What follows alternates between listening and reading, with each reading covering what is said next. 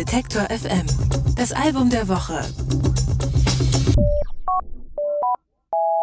Die schwedische Musikerin Anna von Hauswolf hat wohl das, was man als dunkle Seele bezeichnen kann. Ihre epischen, schwermütigen Stücke mit Kirchenglocken und Orgel jagen einem schon mal einen Schauer über den Rücken. Kürzlich hat sie sogar bei einem Song der Black Metal Band Wolves in the Throne Room mitgesungen.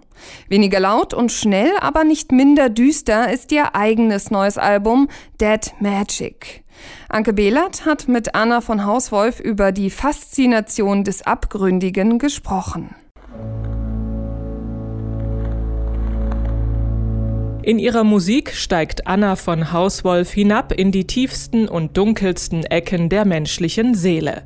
In ihren gespenstischen Stücken scheinen Armageddon, Tod und Teufel stets hinter der nächsten Ecke zu lauern. Das gilt auch für ihr neues viertes Studioalbum Dead Magic. Daraus sollte man jedoch keine Rückschlüsse auf ihre Persönlichkeit ziehen. Die 31-Jährige hat ein offenes Lachen, macht Witze und gibt gerne Tipps für Plattenläden in ihrer Heimatstadt Göteborg. Musik ist für Anna von Hauswolf ein Vehikel, um die Schattenseiten des Daseins zu erkunden und zu verarbeiten. I am in my everyday life quite smiling. In meinem Alltag bin ich eine fröhliche Person und versuche auch immer freundlich zu sein. Aber in meiner Musik bin ich frei und kann alles ausleben, was in meinem Alltag nicht möglich ist. Ich finde es großartig, dass ich dort in die dunkleren Ecken vordringen kann und benutze gerne aggressive Rhythmen und Melodien. Alles ist erlaubt und ich mag diese anarchische Seite der Musik. That is the, like the most anarchistic lifestyle expression that I can ever have.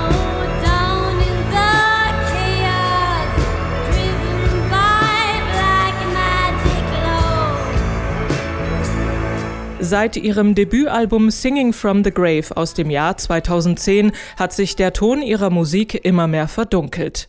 Zuerst klang Anna von Hauswolf noch wie eine typische skandinavische Songwriterin, die ihre melancholischen Songs recht klassisch präsentierte. Mit dem Wechsel vom Klavier zur Kirchenorgel änderte sich das. Die Kompositionen wurden immer länger, der Sound größer. Dazu singt sie vom Tod, von Geistern und der unbeteiligten Grausamkeit der Natur. Den Hang zum Okkulten teilt Anna mit ihrem Vater, dem Performance-Künstler Karl Michael von Hauswolf. When I was uh, small, I went to all of his concerts. I took part of this weird Als Kind bin ich zu all seinen Konzerten gegangen und habe an seinen seltsamen Performances teilgenommen. Ich habe schon früh verstanden, dass Musik etwas Meditatives hat und heilen kann. Meine Mutter kommt eher aus der klassischen Ecke. Sie hat mich ermutigt, Klavier zu lernen und mir gezeigt, dass man auch technische Fertigkeiten braucht. Beides war wichtig und hat mir geholfen, dorthin zu kommen, wo ich heute bin. both of them have had extremely important roles in what I do today.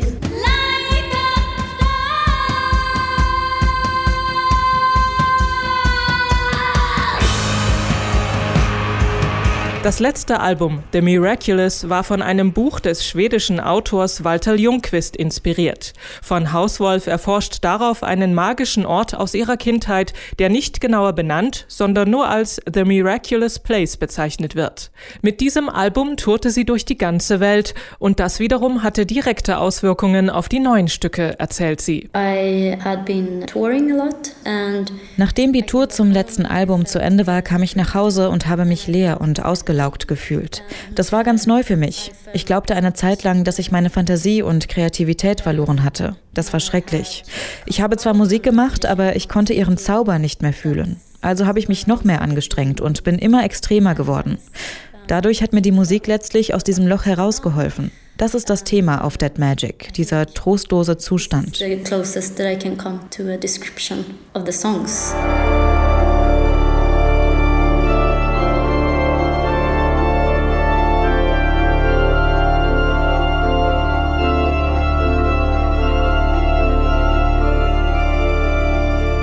Musikalisch ist Dead Magic eine konsequente Weiterentwicklung des Vorgängers. Sakraler Doompop mit zermürbenden, wuchtigen Schlagzeugbeats, dominiert von einer monumentalen Kirchenorgel, die Anna von Hauswolf in der Frederikskirche in Kopenhagen aufgenommen hat.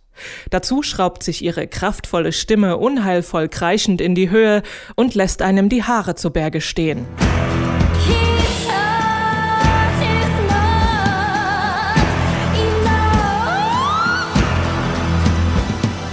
Gerade mal fünf Stücke umfasst das Album, das insgesamt 47 Minuten lang ist. In Zeiten von Spotify-Playlists ein Wagnis.